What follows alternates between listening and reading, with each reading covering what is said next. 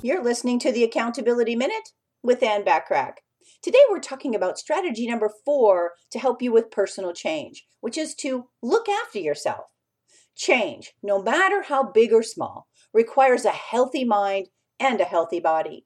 Change doesn't have to occur overnight.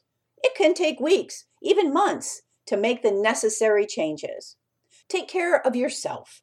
Eat regularly, exercise, breathe, and make time to relax.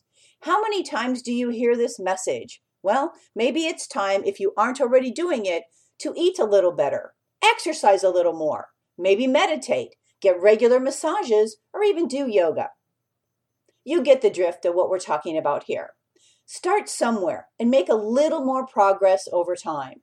At the end of every week or month, acknowledge how far you've come and what progress you've made. Tune in tomorrow for strategy number five to help you with personal change.